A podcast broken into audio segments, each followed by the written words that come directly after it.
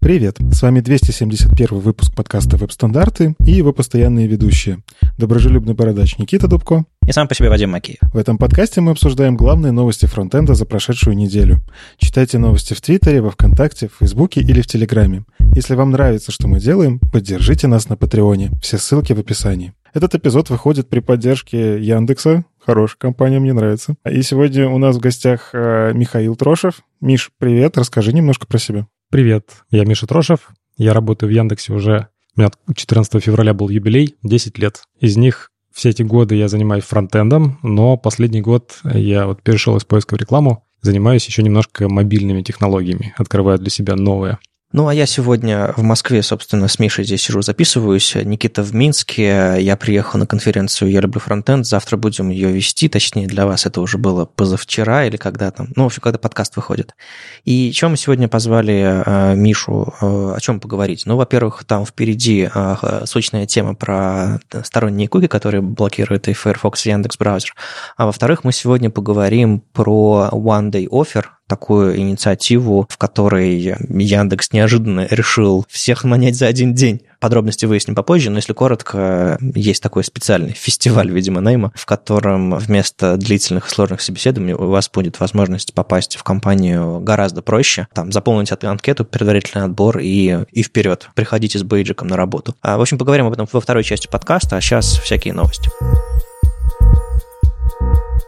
Вышла Safari Technology Preview, и у нас, как обычно, немножко скомканный рассказ. С одной стороны, ребята рассказали все, что у них есть в этом changelog. Aspect Ratio продолжает развиваться, он теперь на гридах работает, какие-то ошибки с ним всякие исправленные. А, кроме прочего, они добавили множество вариаций цветовых схем, которые можно использовать с помощью функции Color, чтобы задавать цвета не просто RGB, а там в каком-нибудь, не знаю, про фото RGB, какой-нибудь REC 2020 и так далее, и так далее. В общем, Safari продолжает очень, очень активно активно пилить а, поддержку а, спецификации CSS Color четвертого уровня и добавлять все значения, которые там упомянуты с помощью функции Color, ну и других всяких вариаций. И в частности, там, не знаю, дисплей P3. Вот у меня дома стоит дисплей, который поддерживает цветовую гамму P3. Помогает мне это жить? Не думаю. Но Apple хочет, чтобы цвета были ярче, насыщеннее, многообразнее, и, собственно, чтобы их браузер их поддерживал. Остальные браузеры тоже потихонечку подтянутся, это понятно. В общем, там исправлено огромное количество ошибок, связанных с гридами, с флексами, мин хайтами минвитами, всякими сочетаниями с aspect ratio, как я уже говорил. Э, и если вдруг вы сталкивались с какими-то багами в Safari, там, с гридами, с чем-то подобным, обязательно откройте Technology Preview и посмотрите, собственно, для этого и сделан технологический превью, nightly, канарейки, чтобы вы периодически открывали их и смотрели, баг-то, который вам мешает жить, исправлен или нет. А если нет, репортили его. Или, в общем-то, добивались от браузеров гласностью, добивались того, чтобы браузеры исправлялись и становились лучше.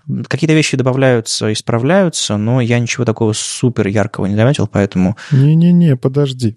Что это такое? Про CSS рассказал, такой JavaScript решил опустить. А в JavaScript, между прочим, добавили э, работу с приватными методами. Да, это пока еще идет за флагом, но это такая интересная штука, которую те, кто любит ООП в JavaScript, они это ждут. А это разве не старая новость э, для V8, например? А, ну, мы же говорим не про V8, мы говорим про Safari Technology Preview. И, ну, в смысле, если оно не работает в Safari, значит, оно до сих пор, это не приватный метод, это эмуляция, это все uh-huh, еще uh-huh. нужно полифилить или вообще полагаться на случай и так далее. Ну, то есть эта штука классная, я понимаю, зачем нужны приватные методы, я жду. Это такая хорошая вещь. А, и вот она появилась. Ну и на самом деле, если вы еще использовали BigInt 64 массивы, BigUint, ну, это иногда помогает для работы со всякими анализом чего-то такого крупного, и где тебе действительно проще между там воркерами перекидывать информацию таким образом. Ну, в общем, есть места, для, где это прям хорошо, а тоже имплементированы в этой версии, и тоже опять не нужно писать всякие полифилы. Ну, в общем, на самом деле они там двигаются. Там не только CSS чуть-чуть багфиксится. Я рассказал о том, что мне интересно. Что я могу сделать с собой? Так вот, Firefox. Firefox на самом деле достаточно такой скромный релиз выкатили, но полезный. А мы про самую большую пользу поговорим чуть попозже. Это прям такая взрывная новость. Слушай, ну для кого польза, а для кого нет? Ну да, затизили. Да. Но из того, что я для себя нашел э, клевого, во-первых, это поддержка автофил. Это такой псевдокласс, который Ну вот вспомните, когда вы вводите пароли, вам браузер предлагает этот пароль подставить из своих там каких-то сохраненных кичейнов, и оно желтое. У вас дизайн сайта весь такой темная тема какая-нибудь клевая там или что-нибудь такое. Ну, короче, где желтый вообще не вписывается. Но эти э, стили по умолчанию, они вот у браузера такие, он их подставляет. Так вот, этот псевдокласс позволяет стилизовать всякие штуки, ну, если вы хотите каким-то образом вот эти автофилы подсветить. И раньше был WebKit автофил, это префиксное свойство, префиксный псевдокласс. Теперь э, в Firefox это работает без префикса. На самом деле классная штука, потому что вот как раз для темных тем автофил — это вот оно всегда вроде глазное, оно всегда такое не очень. И это тот случай, когда полезный псевдокласс. Ну, я вот тут не соглашусь, потому что ты заходишь на все сайты, у тебя автопи, автофил желтенький, ты к этому привык. Потом заходишь на какой-то очень умный сайт, который обновился вчера, и э, этот псевдокласс стал использовать, и там твой это, автофил какого-то, не знаю, фиолетового цвета. И ты такой, а где мой автофил? Почему он не желтый? Я к этому привык. То есть это такой уже интерфейс браузера скорее, чем интерфейс сайта, и поэтому, ну, такое. Это правда, но все еще можно такие штуки выделять как-то по-особенному. Ну, то есть некоторые дефолты, как, собственно, фокус дефолтный, он все, многие признают, что эта штука плохая. Ну, в смысле, она часто не вписывается в дизайн, но просто нужно придумать альтернативное решение, подумать об этом заранее и, например, теми же самыми аутлайнами сделать или там бордерами. Ну, короче, чем угодно выделить, но по-другому, чтобы это было под дизайн. Ну и самое сочное, что я жду уже несколько лет, image set CSS-функция, которая давно уже работает э, где-то там за флагами. В хроме, на самом деле, она тоже как бы тоже вот есть на Canayuse, я вот, я вот жду, когда ее можно использовать. Что такое set? Это возможность, ну, наверное, можно сравнить source и медиа внутри HTML, когда вы можете указать, а, например, 2x картинка должна быть такая для ретина, для каких-то там density отдельные картинки. Ну, в общем, это возможность задавать разные картинки под разные конфигурации экрана. Но если коротко, это, по сути, вы можете использовать такой же синтаксис, как в атрибуте source set. Да, да, все верно. И как раз-таки это позволяет избавиться от всяких медиавыражений, которые тоже, их там наплодилось огромное количество. Ну, типа разные браузеры поддерживают разные медиафичи, чтобы задетектить, какая там плотность экрана. И тоже приходится вставлять такую простыню всего, чтобы это все работало. Сейчас, ну, это получается... Это Nightly превью пока что, но, тем не менее, оно постепенно... Все, что было когда-то Nightly, становится продом. А, и MageSet — это очень классная штука, которую я жду для того, чтобы в CSS наконец-то можно было без боли, без дополнительных медиафичей вставлять ретино-картинки. Мне очень понравилось, что list style image теперь можно задавать э, любую картинку, которую только можно было задавать. В смысле, любые значения типа image например, не просто URL, но какой-нибудь линейный градиент или что-нибудь, что-нибудь такое, что вообще, чем является картинка. Ну, тоже, тоже приятно. Можно более богато оформлять э, списки. Ну, кроме того, что у нас там появился псевдоэлемент маркер, а, что, в общем-то, тоже хорошо. А, вот теперь эта штука продолжает развиваться. В общем, вы можете почитать поподробнее об этом у Марата Тоналина или в блоге Mozilla Hacks. Крис Милс об этом рассказал. Там есть какие-то подробности, какие-то штуки про веб-инспектор и, возможно, демонстрации и более подробные ссылки. Спасибо всем, кто пишет э, релиз-ноуты, расшифровывает или оригинальные релиз-ноуты пишут для браузеров всегда хорошо быть в курсе того, что в браузерах появляется. Еще кое-что в догонку к браузерам. Э, Юна Кравец рассказала о том, что наконец-то в Chrome появятся аппаратно ускоренные анимации для SVG и для трансформации, которые используют процентные значения. По какой-то неведомой причине, видимо, эта часть просто была не оптимизирована в браузере Chrome. Раньше это все считалось на процессоре, а сейчас будет считаться на видеокарте, начиная, а, по-моему, с 86-го хрома. И более того, это не то чтобы последняя вещь, которую они решили оптимизировать, ускорить.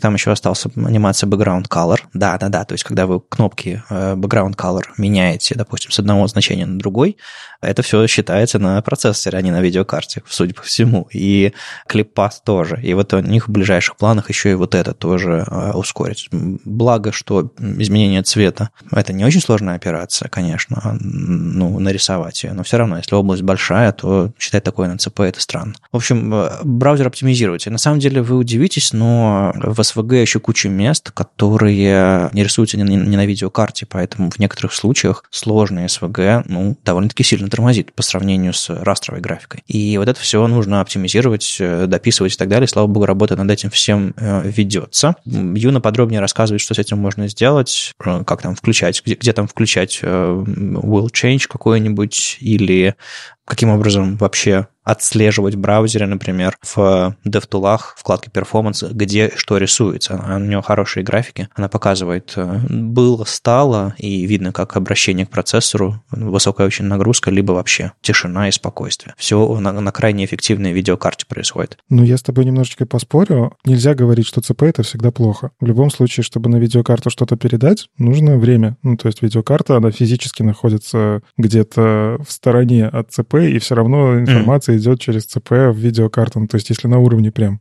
механическом смотреть, что там происходит, как электроны бегают. Ну, короче, э, если я правильно понимаю проблему, раньше почему это все не было на GPU? Да, GPU отлично рисует, он отлично работает с матрицами, э, высчитывает. Это то, для чего эта карта, в принципе, создавалась изначально. Сейчас ее там для биткоинов используют, да? Ну, в общем, эта штука, она для вычисления очень хороша. Но тебе нужно подготовить прям четенько формат, чтобы вот прям сразу загнать эффективно большую матрицу, причем желательно прям сразу вот весь пакет, что тебе нужно обработать, туда вот отправить на вычисление. Ты не можешь маленькими чанками отдавать, ну, то есть можешь, но это будет не очень эффективно. Вот, собственно, в свое время Firefox Quantum, вот эта вся история, uh-huh. она была как раз про то, чтобы подготовить такой полигон, какой-то такой механизм, который будет, ну, как бы самым эффективным образом коммуницировать между CPU и GPU. Так вот, как раз история с SVG какая? У тебя SVG, это по факту всегда это была картинка и она рендерится один раз. Ну, то есть ты берешь SVG, он тебя отрендерил, вот у тебя массив пикселей.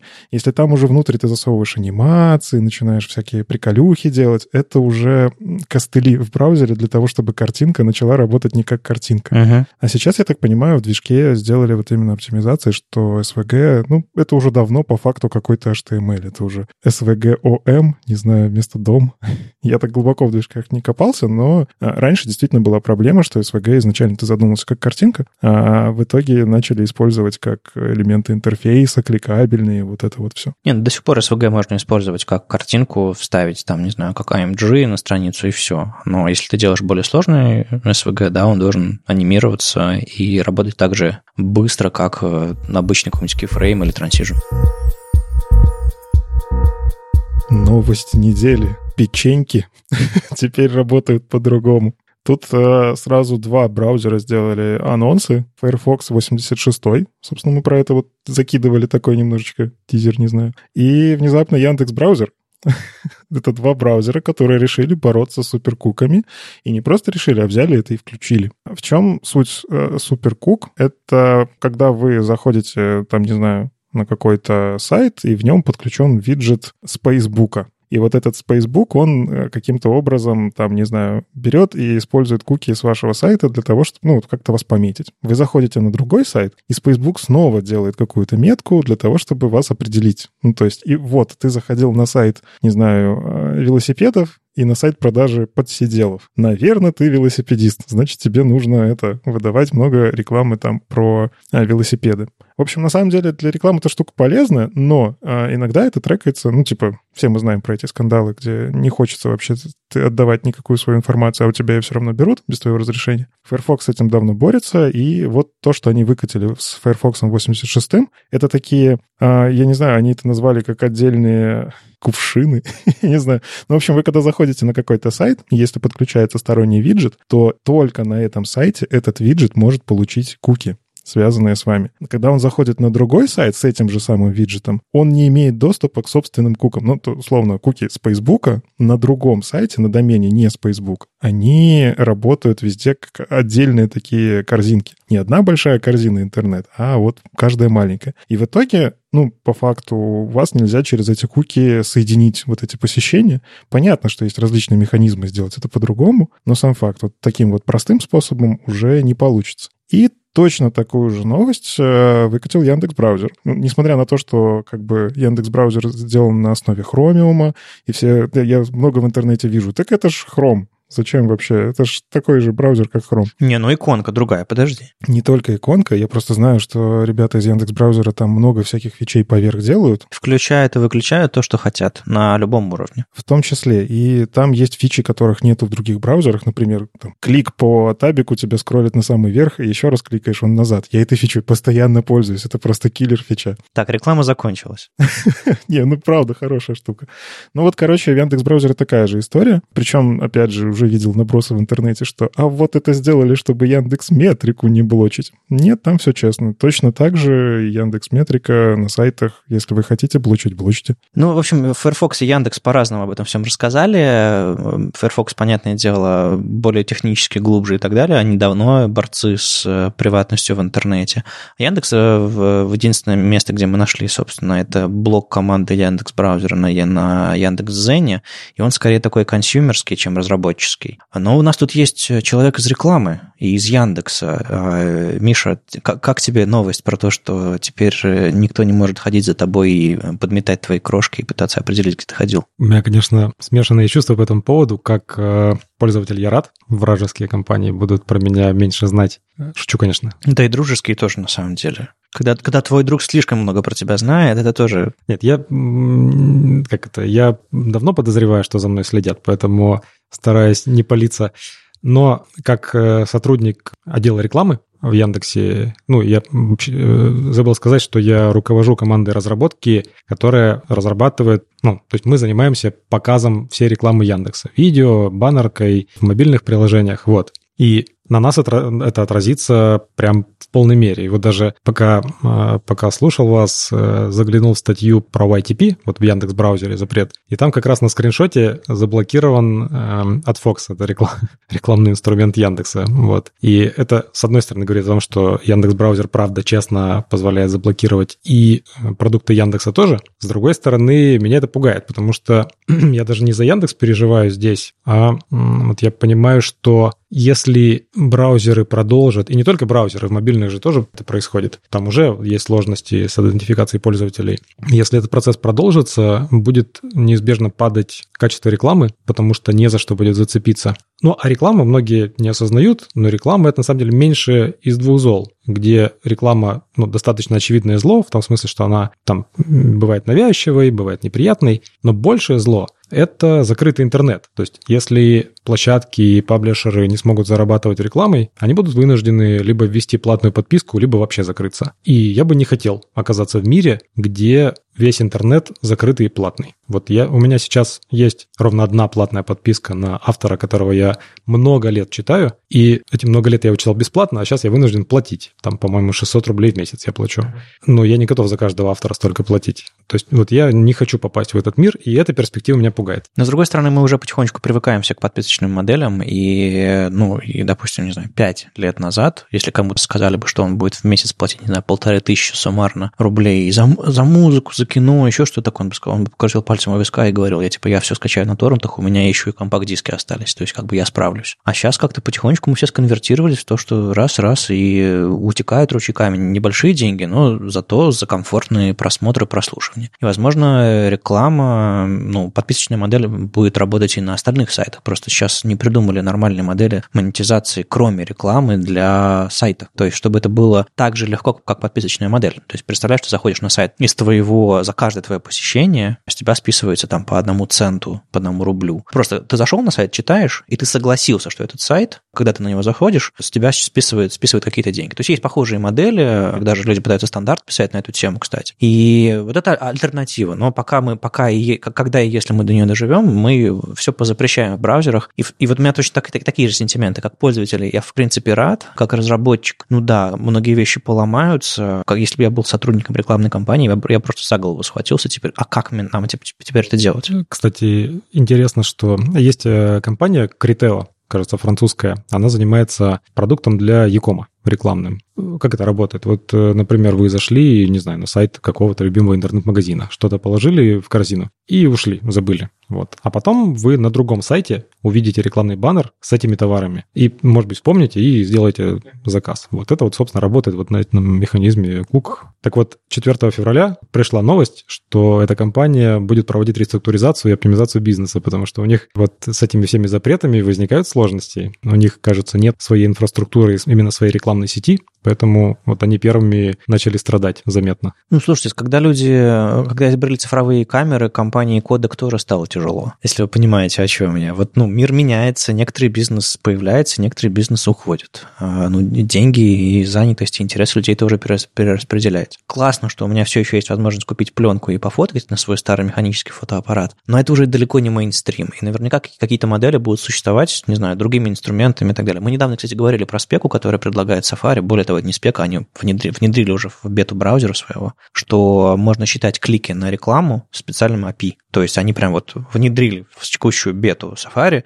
Technology Preview новый API, который позволяет отслеживать клики рекламы, э, вешать всякие там счетчики и так далее, и так далее. Не всякими окольными путями, там, фингерпринтинг, суперкуки и, и так далее, и так далее, а вот нормальным, честным API. Считать, заводить сессии анонимные на пользователя, профили их держать. Ну, короче, всякие такие полезные вещи. И, возможно, вот тут тоже разработчики такие, мы хотим это использовать, браузер, а мы не будем использовать. Давайте найдем компромисс какой-то. Ну, все-таки я соглашусь здесь с Мишей, что есть э, полезная реклама, а есть реклама, которая там не очень полезная. Мне, например, вполне себя устраивает, когда мне действительно что-то предлагают, там, не знаю, по какому-то запросу, и мне, условно, я хочу что-то купить. Мне абсолютно не важно, это купить оно пришло из рекламного запроса, где рекламодатель денежку заплатил, чтобы стать выше, условно, да, выдачи, либо это мне поисковый механизм нашел то, что он посчитал релевантным бесплатно. Понятно. И на самом деле тоже ж не бесплатно. SEOшники деньги ж берут за, за то, чтобы поднять это все в топе, и там целые бизнесы вокруг того, чтобы попасть на первую страницу Гугла Яндекса. То есть это тоже, знаете,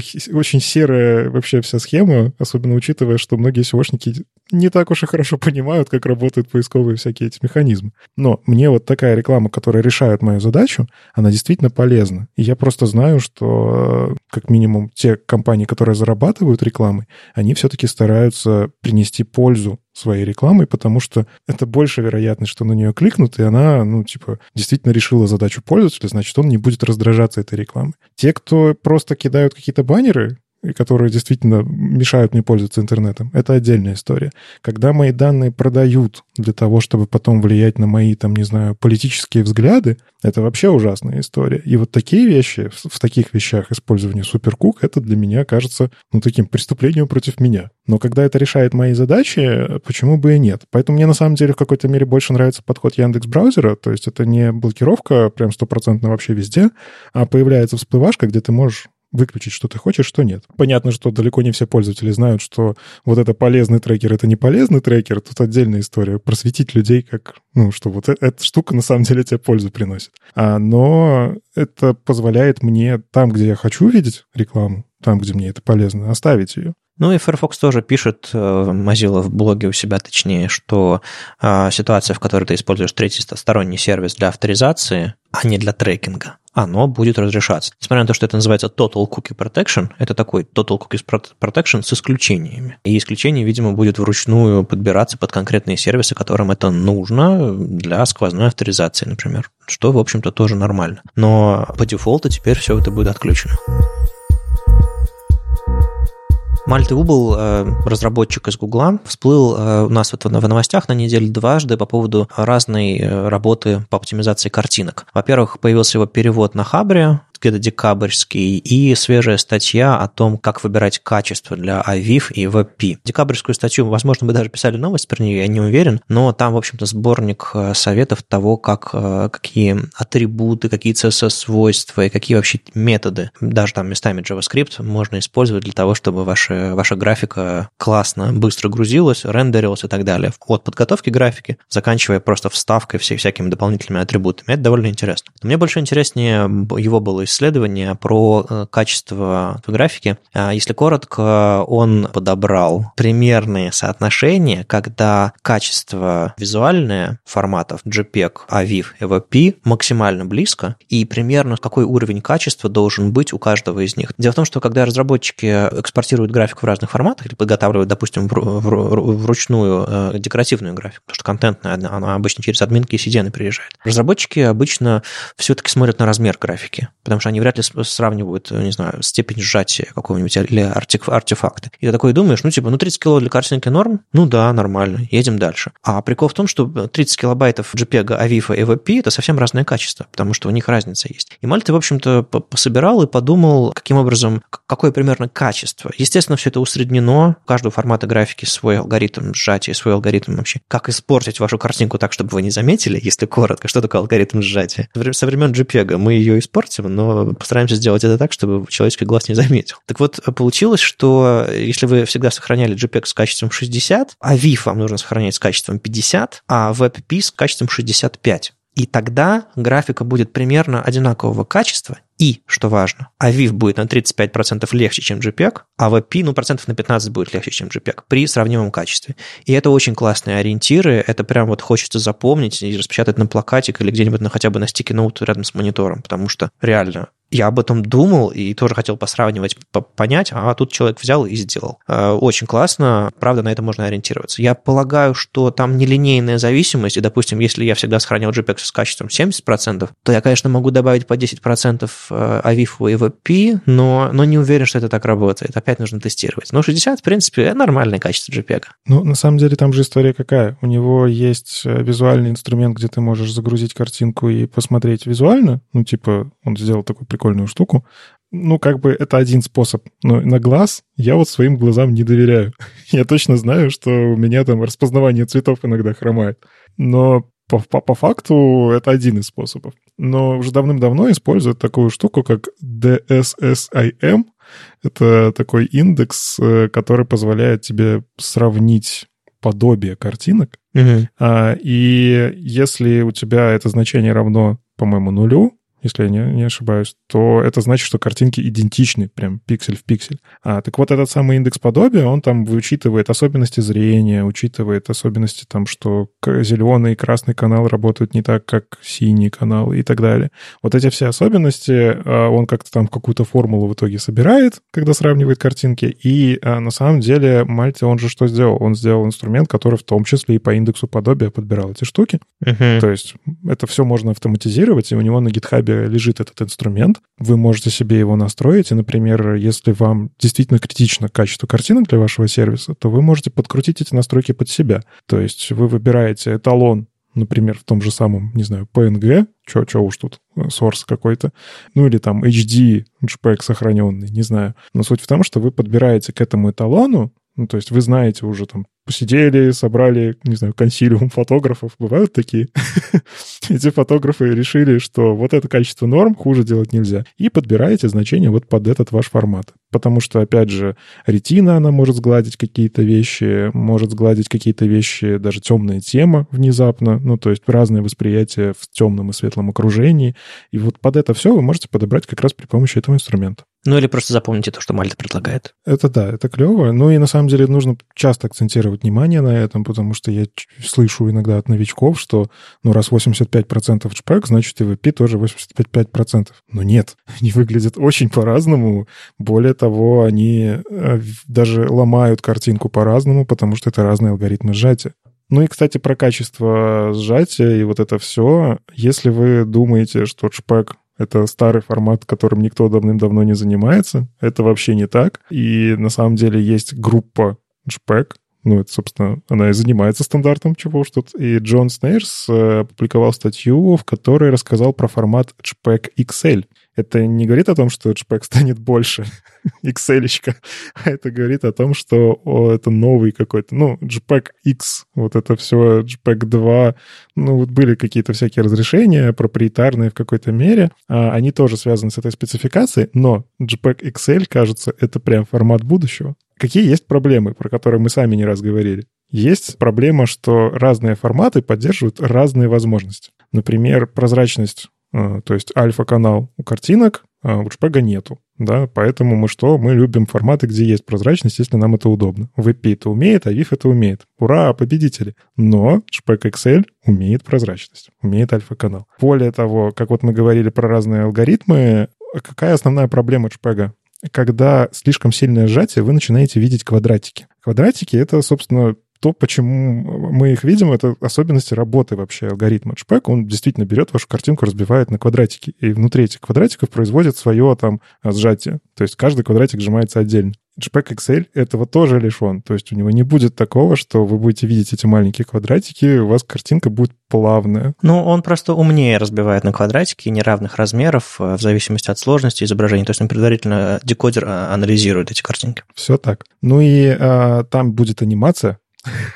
Я просто не знаю, зачем анимировать шпек, если мы уже и раньше... JPEG с анимацией — это MP4, да, или что? Нет, там будет шпек XL анимации. Вот я в эту сторону даже не нашел больше подробностей, но анимации будут. Зачем? Это вопрос. Не, ну WebP умеет анимироваться, ну и ладно. Это просто модное, это модное требование. Ну да, зачем-то оно есть. Ну, то есть это уже говорит о том, что это будет какой-то контейнер. Мне, мне кажется, ты не с, той, не с той стороны рассказываешь про JPEG. На самом деле JPEG сейчас главное преимущество JPEG по отношению ко всем остальным форматам, что он умеет быть прогрессивным. Он может вам отдать изуродованную, но хоть какую-то картинку вообще с первым, с первыми этими байтами, которые к вам приедут. Вы видите что-нибудь такое размазанное по экрану, вы поймете, это фотография человека, табуретки или это вообще пейзаж какой-то. А потом, ну, если вы закодировали прогрессивный JPEG, он из-за этого немножко увеличивается в размере, потому что упаковка менее эффективная получается. Так вот, JPEG XL, как и другие JPEG, он тоже прогрессивный. А VP не, не прогрессивный, а VIF не прогрессивный. Там нет такого. На самом деле есть еще одна проблема. А, да, деко, вот это все декодирование на лету и прогрессивность — это клево, но мы живем в интернете, когда картинки пересохраняются. И когда ты пересохраняешь, пересжимаешь и так вот много-много раз, я даже видел целые паблики, построенные вокруг единственной фотографии, которая сжимается на протяжении каждого дня,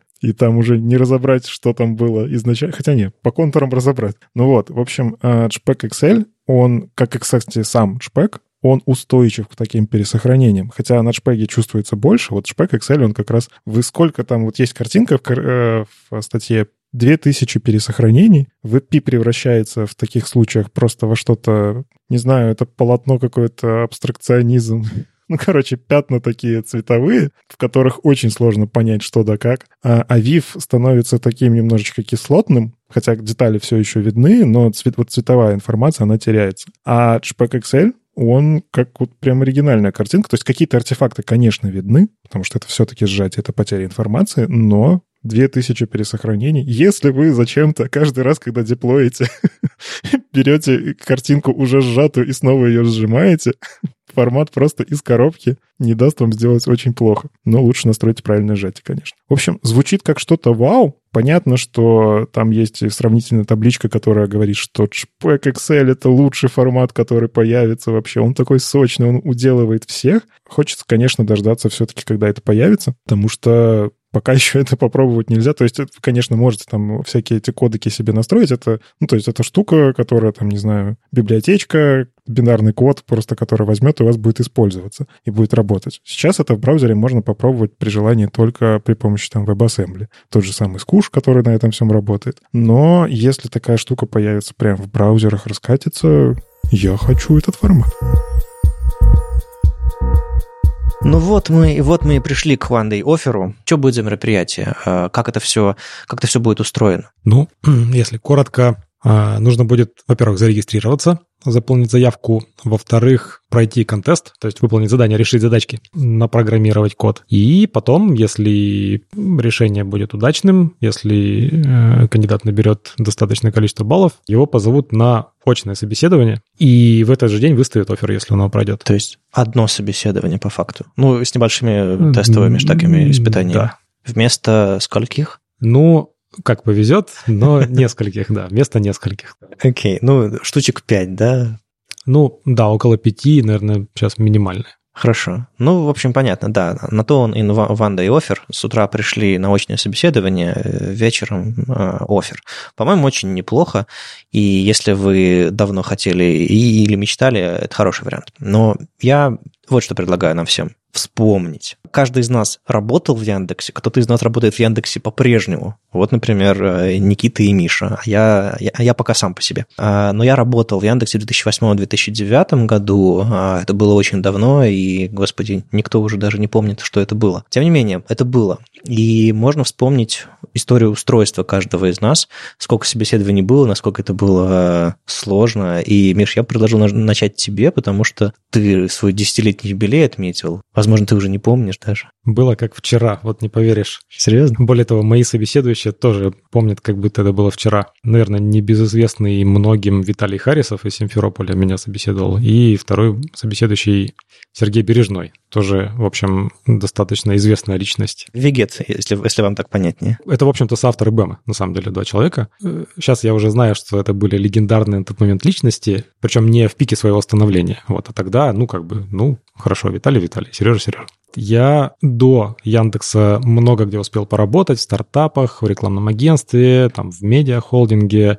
И как-то не нравилось мне. Вот я достаточно часто менял компании, не потому что искал какие-то интересные задачи или что-то такое, нет, вот хотелось делать настоящий продукт для людей. И в какой-то момент я обратил внимание на Яндекс и смотрю, ну классно же, ну вот, ну правда классно. И меня зацепило тогда вот э, субботники активно шли, то есть можно было прийти, послушать, позавидовать вот инженерам. И я сходил на один из субботников, после которого решил, все, надо короче, идти в Яндекс. И через какое-то время, ну там, через несколько недель, то есть довольно быстро, сделал тестовое задание. Там нужно было сверстать страничку форума. Вот. Ну, тогда была Ярушка наружу, сейчас она уже закрыта, а, вот, но есть наш внутренний э, форум Этушка на том же движке. То есть тебе нужно было Ярушку сверстать тогда? Надо да? было страницу Ярушки сверстать, да, с комментариями. Я на это потратил, не знаю, дня два, наверное, ну так, типа в промежутках между работой. А потом там уже внутри Яндекса узнал, что обычно это часа за три делают. вот. Мне так немножко стыдно стало. Но у меня еще был довольно богатый опыт администрирования Linux-серверов. Там и, и, короче, я такой прям был... Full stack? У меня, у меня почему-то крутится full time и full house. Я не мог вспомнить. да, full stack. Вот. И на самом деле мне сказали, вот придешь, и собеседование будет длиться два часа. Ну, по факту мне уже через полтора часа сказали, ну все, ладно, короче, приходи, мы тебя ждем. То есть вот меня Сережа с, с Виталиком поспрашивали про верстку, про JS, там, ну, скорее так, э, и без каких-то заданий. Вот, то есть больше, ну, какие-то вопросы. Ну, прощупать, вообще понимаешь ли ты, о чем говоришь? Да, то есть меня больше, кажется, прощупывали не в глубину, а в ширину, в смысле, mm-hmm. вот скоп mm-hmm. знаний. Я рассказал и про сервера, ну, много, в общем, а, всего, но то собеседование сильно отличалось от того, как стало потом. Вот, то есть не было секций в общепринятом виде. Вот, и все, собственно, мне сказали, приходи, но потом мы как-то там про деньги договорились, и все, и, и я пришел. Ну, то есть одно тестовое, одно собеседование, практически да, у тебя был one да. day offer, ну, да, ладно. Да, да, да, практически, ну, да, можно считать, что так. Собственно, okay. вот к чему мы сейчас пытаемся подойти более собрано, более четко, вот, и как бы устранить по возможности человеческий фактор из принятия решений. Поэтому вот контест, баллы, вот это все. Но фактически да. Вот вернуться к старому доброму быстрому собеседованию. Круто. Никита, а твоя история? Ну, у меня история все-таки более близкая к сегодняшнему дню. Вот я сейчас смотрю на нашем стафе. А ты тоже сконвертировался из субботника? А, нет, не совсем. Там история интересная. на самом деле, я вот вышел на работу 3 октября 2018 года, как у меня написано. Там история такая, что я вообще планировал в Яндекс, условно, там через полтора года попробоваться. То есть у меня было такое в планах, но мне тогда рекрутер написала и говорит, мы тут видели твои доклады. Это тот случай, когда мне доклады в жизни пригодились. Видели твои доклады, и давай ты к нам это приходи, в общем. Я тогда отказался, потому что у меня был, э, ну, там, проект как раз на прошлой работе, где, ну, я еще был нужен. То есть я написал, что ближайшие полгода вообще никак как мы любим писать в всяких, в всяких сетях. Потом пришел другой рекрутер и говорит, слушай, непродуктивно пообщались с прошлым рекрутером, давай-ка ты все-таки к нам придешь. И она как-то так задорно меня затащила просто вот э, посреди рабочего дня я все-таки пришел. То есть я же не мог на работе сказать, ребят, дайте мне день отгула, я пойду на другую работу устраиваться. Поэтому это было в первой половине дня я сходил, прошел. Вот у меня тоже, наверное, в какой-то мере был one day offer, потому что все четыре секции я прошел тогда за один день. Все было как в тумане, потому что мне потом сказали, что так делать нельзя. Все проходить без перерывов а, в один день. И обычно как раз-таки, наоборот, рекомендуют там... Это стресс, это в любом случае стресс. Uh-huh. И рекомендуют так, попробовать раскидать или хотя бы вот на полноценный день, чтобы у тебя перерывы были между этими секциями. Не, я ж сильно, я справлюсь. Я все четыре секции прошел просто галопом. На последней секции э, у меня реально вот спрашивали, как как-то мой будущий руководитель мне доказывал, что я решил правильно, а я ему доказывал, да нет же, да нет же, у меня вот здесь ошибка. В итоге он мне доказал, что у меня все правильно. Ну, в общем, да, история такая, что вот эти были секции, потом была секция финальная, это когда уже, наверное, больше знакомства с тем, как, что тебе предстоит, то есть ты уже знакомишься, куда тебя приглашают, тебе рассказывают, ты задаешь вопросы, что тебя интересует, и это как принятие решения с двух сторон. То есть э, Яндекс говорит тебе, давай мы тебя возьмем, а ты говоришь, я согласен или не согласен, или, или как-то так. Короче, переговоры. Вот. Ну и потом вот постепенно устроился. Окей. Okay. А, я в 2008 году э, собрался уезжать из Москвы в Питер, возвращаться, и просто я с, эм, и думал, где я буду работать. И я знал, что у Яндекса есть офис в Москве и в Питере. Я много общался с, с, с Виталием Харрисом, там с, с Вегедом тоже, с многими другими людьми на конференциях. Там в седьмом году мы там все познакомились э, нормально, седьмой, восьмой, там постоянно какие-то клиент-сайды, какие-то рейты, еще что-то такое. Я постоянно с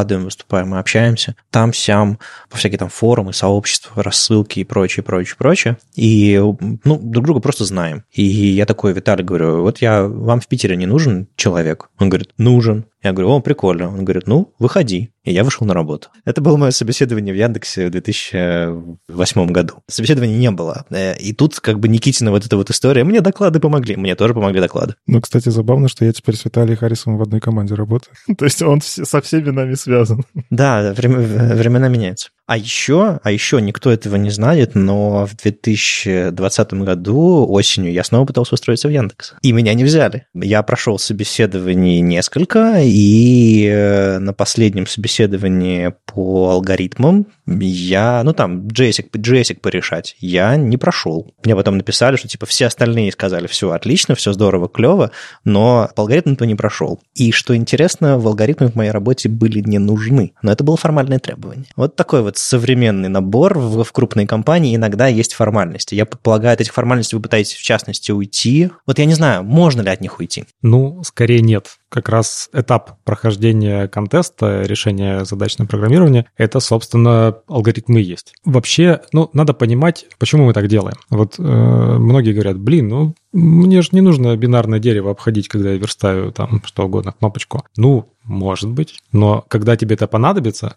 ты с этой задачей не справишься. Ну, я, я не про тебя, Вадим, извини, я смотрю Понимаешь, на тебя. в чем дело? Я, я, я обходил бинарное дерево как бог, в смысле, когда готовился. Но конкретно эта задача не попала. А конкретно...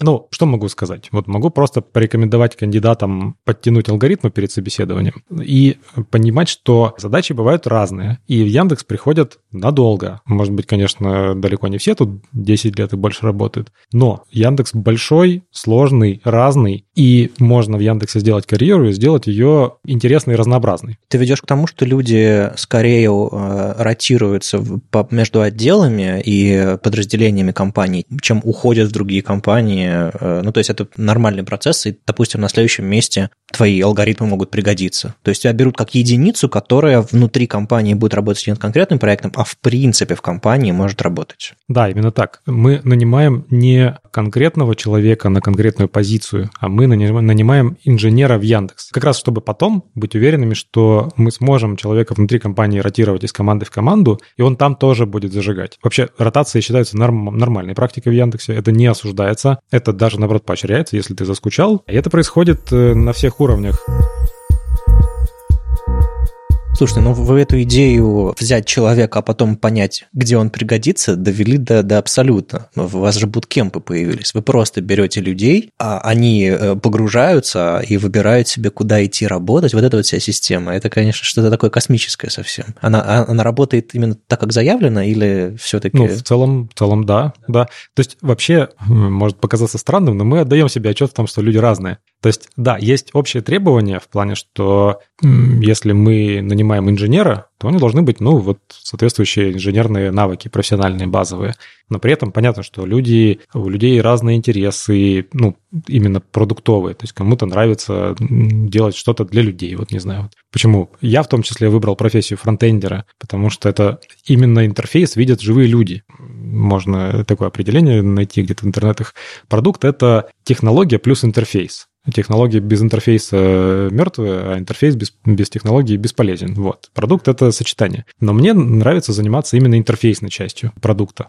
И есть ребята, которым вот это интересно. Есть ребята, которые как бы фронтендеры, но им больше инфраструктурная часть интересна. Сборка, тесты, кросс-браузерность, какие-то такие вещи. И Bootcamp как раз позволяет дать кандидату время на то, чтобы определиться с тем, чем он хочет внутри Яндекса заниматься. А, то есть ты, ты умный или красивый, да, понять? Ну, я условно а, а, определиться, чем, что тебе ближе. Это время, буткемп длится обычно два месяца, это время, э, за это время человек, попавший в Яндекс, может какое-то более-менее осознанное решение принять относительно команды, продукта и задач, которыми он хочет заниматься. Это гораздо лучше, чем человек придет в команду молча, его какую конкретную команду возьмет, он поймет, что задачи не те, проект скучный, и... Или люди не нравятся. Или люди не нравятся. Или да. на обед они не ходят, например, вместе. Это тоже важно. Вот ну, на таком даже уровне. Кому-то да. Это такой... Это вместо испытательного срока, что ли? Ну, это испытательный срок в каком-то смысле и для Яндекса тоже. То есть кандидат испытывает Яндекс. Он смотрит на разные команды. Понятно, что не любые, а те, которые,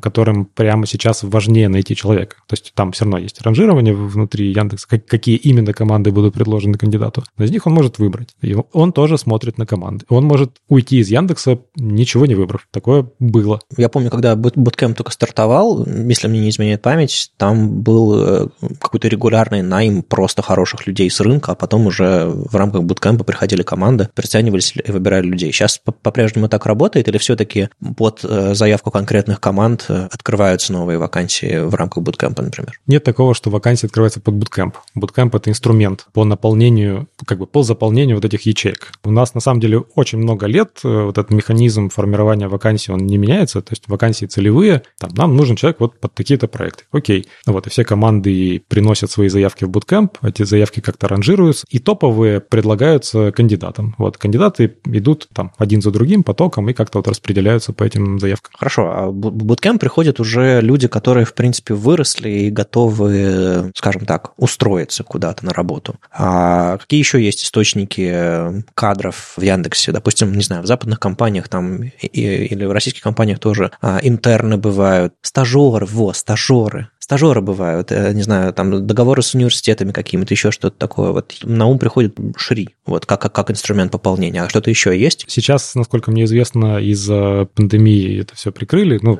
в силу того, что технически невозможно. Но я думаю, что как только вот ситуация устаканится, мы поймем, как в новом мире изменившемся жить, мы что-то такое возобновим. Вот. На самом деле мы продолжаем нанимать стажеров, то есть у нас есть стажерские вакансии, но они скорее такие штучные и без э, единого формата формата школы именно. А Шри — это как раз, да, для ребят, которые имеют первичное знакомство с профессией и хотят в эту сторону развиваться. Нас слушают многие люди, которые пока не готовы пройти даже Ванда и Офер, просто потому что они еще немножко не доросли до какого-то уровня, но, возможно, у них там все, что нужно, горит, и все таланты, все таланты есть. И вот интересно, как к таким людям относятся внутри компании. То есть готовы учить? Готовы готовы учить, да. Вообще, ну, понятно, что, конечно же, нам нужны и серьезные, взрослые, опытные специалисты, но также мы готовы брать, э, ну, не совсем прямо без знаний, но с какими-то баз...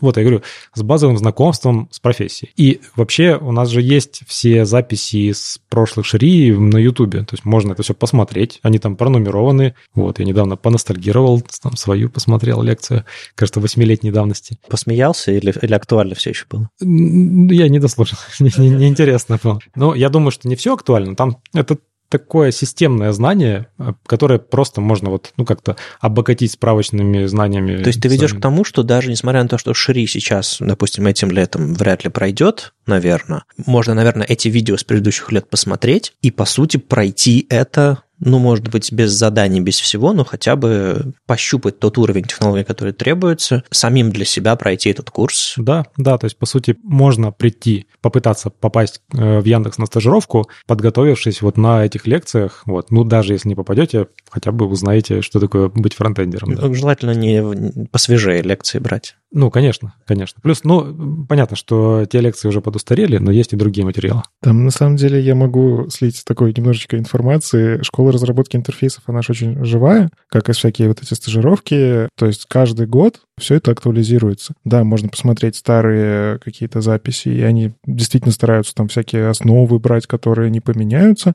но там, условно, когда появились гриды, мы про верстку на гридах рассказывали, потому что пора уже. Хоть мы не везде можем их использовать, эти гриды, все еще, э, не во всех проектах, но рассказывать про это, да, нужно. А задания, на самом деле, те же самые шри, те же самые стажировки, они не какие-то космические. Ну, то есть вот есть люди, которые я периодически встречаю. Не, я в Яндекс даже не буду пытаться. Ну, типа, это же, это же Яндекс. Ну, типа, зачем? Я тоже так когда-то думал. Не, ну ты, ты сам такой был, да, да, типа, через полтора года, когда подготовлюсь. Да, не надо ничего готовиться. Ну, в смысле, готовиться, конечно, надо. Вам опыт в любом случае пригодится. Но это, это, опять же, история немножечко конкурсная. То есть, если условно открыто в ту же самую шри 20 Э, учеников набирается и подало заявки 200, ну, понятно, что Яндекс не сможет всех пустить, потому что, ну, ресурсы на это нужно выделять. А 20 и будет отобрано. И поэтому, да, появляется какая-то конкурсность. Не, ну, просто еще, плюс еще, знаешь, если ты был ты уже э, примелькался, тебя, тебя знают. А, он был у нас на шри, когда ты пришел там через год на собеседование не по результатам шри, а просто потому что. И ты уже знаешь, что тебя хотят. То есть это в любом случае очень сильно напоминает, не знаю, какие-нибудь э, типичные курсы перед поступлением куда-то. То есть перед тем, как поступить на журфак в далеком 2001 году, я прошел, прошел там, по-моему, 6 или 8-месячные курсы при журфаке. Я ходил, мне читали лекции те же самые преподаватели, восполняли мои скудные школьные знания какими-то вещами, которые мы в итоге будем проходить, вообще давали понятие о профессии. И практически ну, все поступили с этого курса, ну, большая часть. И это, это очень распространенная практика, не только э, в компаниях продуктовых. Ну, плюс буткемпа еще не только в том, что к тебе присматривается человек, который к тебе приходит, но и ты присматриваешься к этому человеку. Действительно очень важно, чтобы в команде был такой какой-то командный дух. У меня пока такого не было, чтобы человек прям вообще по командному духу к нам не подходил, но через нас проходило много буткемперов, и это тоже важная штука, на которую смотрят обе стороны. А еще самое классное, что буткемперы, они пишут реальные фичи для реального прода. То есть это, собственно, как и стажеры. А у нас нет такого, что раз ты стажер, значит, давай-ка ты где-то там в песочнице поиграешься, мы посмотрим, как ты это делаешь. Не, ну ты пришел, ты работаешь. И э, это такое немножечко, не знаю, опьяняющее и пугающее ощущение, когда ты делаешь фичу там на сотни миллионов пользователей. А это такое, вау, иногда бывает. Иногда, конечно, ты такой понимаешь, нет, не хочу. мне, мне проще пилить маленькие лендинги. Такое тоже бывает, и это нормально. Степень ответственности все-таки. Но это очень классный опыт, что ты вот сходил в разные, ты там, условно, три команды э, сквозь этот буткэмп попробовал там, не знаю, Яндекс Поиск пописал, там не, не знаю, Яндекс Видео запускал прям реальные стримы, что там у нас там, кинопоиски всякие. Ну, короче, у нас очень много где можно потрогать живое что-то. Ну, это, это клевый опыт. Мы немножко в самом начале обсудили, зачем этот Offer вообще появился, потому что процессы сложные. А это был какой-то внешний запрос. Люди такие снаружи говорили, типа, в Яндекс невозможно попасть. Не знаю, может быть, уменьшился поток людей, которые хотят прийти. Или внутри поняли, что, не знаю, ну, быстрее нужно людей получать или слишком усложнен процесс. То есть с какой стороны пришла вот эта вот идея, и хотите ли вы ее повторять в будущем, или это просто реально не только one-day offer, но еще one-time offer, сегодня или никогда? Вообще, мы в Яндексе постоянно экспериментируем с наймом. И в целом это попытка найти баланс между временем собеседования и, может, не очень красиво звучит по отношению к живым людям, но типа между качеством кандидатов нужно время, чтобы разобраться в человеке, понять вот его именно профессиональные способности, какие-то там, может быть, soft skills. Любому человеку сложно целый день, когда его по очереди допрашивают э, специалисты. Слушай, ну хоть не прикован к столу, и то спасибо. Ну, то есть убежать можно в любой момент, да. В этом смысле ты прав. И вот эта идея One Day Offer, она на самом деле не, не новая же. То есть мы и там несколько лет назад пробовали немножко в другом формате, но с той же сутью, вот за один день человека э, нанять чтобы его не мучить долго. И Мы продолжим эксперименты, э, наверняка будем повторять One Day Offer, Э, это не значит, что вы этот можете скипнуть. Наоборот, можно попробовать и сейчас, и потом. И в этом смысле я бы рекомендовал попробовать несколько раз. Вот я, кстати, не, не сказал, что на самом деле первый раз меня в Яндекс не взяли. А у меня наоборот, понимаешь, первый раз взяли, а второй нет. Надо пробовать. Воля к победе тоже ценится. То есть я знаю примеры ребят, которых наняли там с пятого раза и у них все удачно сложилось в Яндексе, они довольны карьерой, и у них э, все хорошо. Вот, а э, отвечая на твой вопрос, откуда сигнал пришел? Во-первых, это видно, то есть когда человек 4 часа решает задачи по верстке, по JS, снова по JS, по архитектуре, и он под конец... Понятно, что каждый новый собеседующий бодрый, но кандидат к вечеру сдает. Каждый собеседующий потом пишет какой-то, ну, резюме, и там видно, что каждая следующая секция, ну, не у всех, но часто бывает, особенно под вечер, уже, да, все там, ой, что-то там вялый был, грустный, видно, устал. То есть заметно со стороны. И плюс, конечно, сами люди, кто осмеливается сообщить нам о своем состоянии, честно говорят, что, блин, ребят, ну, тяжело, тяжело у вас. Ну и, наверное, в сообществе тоже шутейки ходили. Ну, это можно понять, да. То есть справедливо. Справедливо нас над нами подшучивают. Ну, ну хорошо, тестируйте АБ-интерфейсы, вот и собеседование тоже тестируете форматы. Подход справедливый. А как ты думаешь, это все будут такие акции, знаешь, как распродажи? Черная пятница, типа, э, в Яндекс на халяву. И, ну, я, я утрирую, конечно. Или это все-таки поменяет процесс ежедневный найма? Будем смотреть. То есть это, это же эксперимент. Мы точно продолжим экспериментировать. Во что это выльется, пока непонятно. То есть зависит от результата. Вот. Если придет много хороших ребят, если многие справятся заданием, придут на собеседование, и мы сможем нанять, то все вакансии закроем, больше никого не будем нанимать. Шутка. То мы это будем практиковать. Это подтвердит гипотезу, что можно тратить меньше времени на собеседование, не снижая качество кандидатов. Уж извините за такой термин. Ну, все, все, все, все, все понимают. Мы, мы все любим людей и своих будущих коллег, но когда нанимаем, нам приходится немножко более формально на, на них смотреть, как на человека, который выполняет бизнес-задачу. То есть не совсем уж винтик, но, по крайней мере, который формальным требованиям соответствует. Иначе просто душевный разговор с кем-то на, на двое суток, это позволит тебе узнать очень много о человеке и наверняка о совместимости его с командой и так далее, но это просто неэффективно. Все-таки нужно как-то формализировать процесс. Я прекрасно понимаю, у меня нет никаких обид к, к формальному процессу, там, к, к моей осенней истории. Просто, на мой взгляд, система должна быть более гибкой. Допустим, если у нас есть вакансия инженерная, требования быть одни, а есть вакансии неинженерные, требования другие. Но бывают еще промежуточные варианты. Ну, короче, каким-то образом зачитывать э, разные, не знаю, разные баллы и иметь возможность нанимать разных людей. Ну, что как бы я, я всем радостно говорю, ребята, я не программист, не ждите от меня ничего такого, но я умею в технологии, вот в этих, в этих, в этих областях. Но не всегда это работает. Ладно, когда-нибудь, может быть.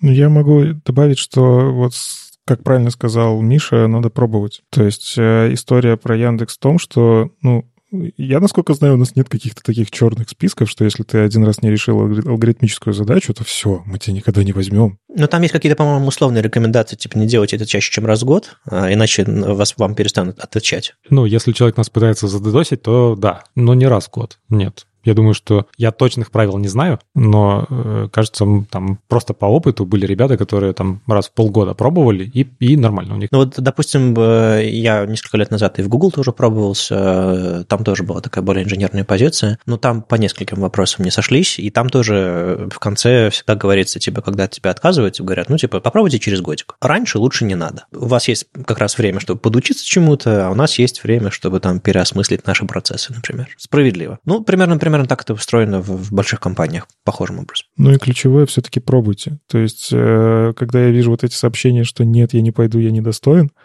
ну, ну, правда, откуда вы знаете? Тут есть мифы, конечно, про то, что там в Яндексе пишут код э, силой мысли, парят в воздухе и там общаются при помощи, не знаю, каких-то аур.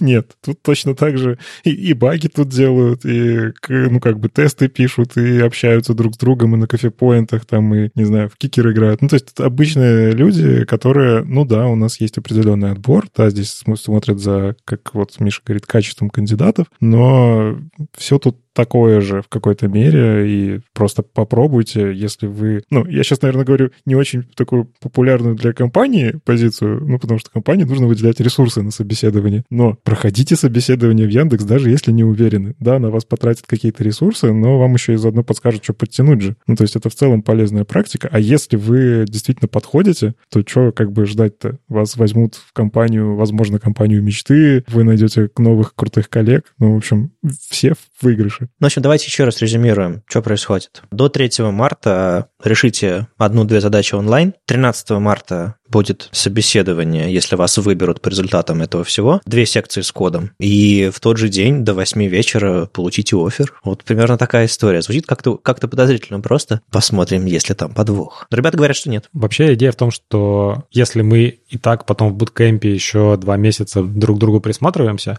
то можно немножко подослабить гайки на входе и ну, не мучить людей лишний раз. Мучить людей вообще плохо. Очень плохо. Не надо мучить людей. С вами был 271 выпуск подкаста «Веб-стандарты» и его постоянные ведущие. Доброжелюбный бородач Никита Дубко. И сам по себе Вадим Макеев. Этот эпизод вышел при поддержке Яндекса. И сегодня у нас в гостях был Михаил Трошев. Миша, спасибо, что пришел. Спасибо, что позвали. Был рад пообщаться. Не знаю, наверное, на прощание могу сказать все-таки еще раз. Приходите и пробуйте. У нас в Яндексе есть интересные вакансии, в том числе и в рекламе. Если вдруг у вас есть желание, э, как это, если не можешь победить, возглавь, сделать рекламу красивой и хорошей, приходите, такой шанс будет. А я благодарю ребят, что позвали. Будет еще повод. Слушайте нас в любом приложении для подкастов, на Ютубе, во Вконтакте. И не забывайте ставить оценки и писать отзывы. Это помогает нам продолжать. Если вам нравится, что мы делаем, поддержите нас на Патреоне. Все ссылки в описании. Услышимся на следующей неделе. Пока. Пока. Пока.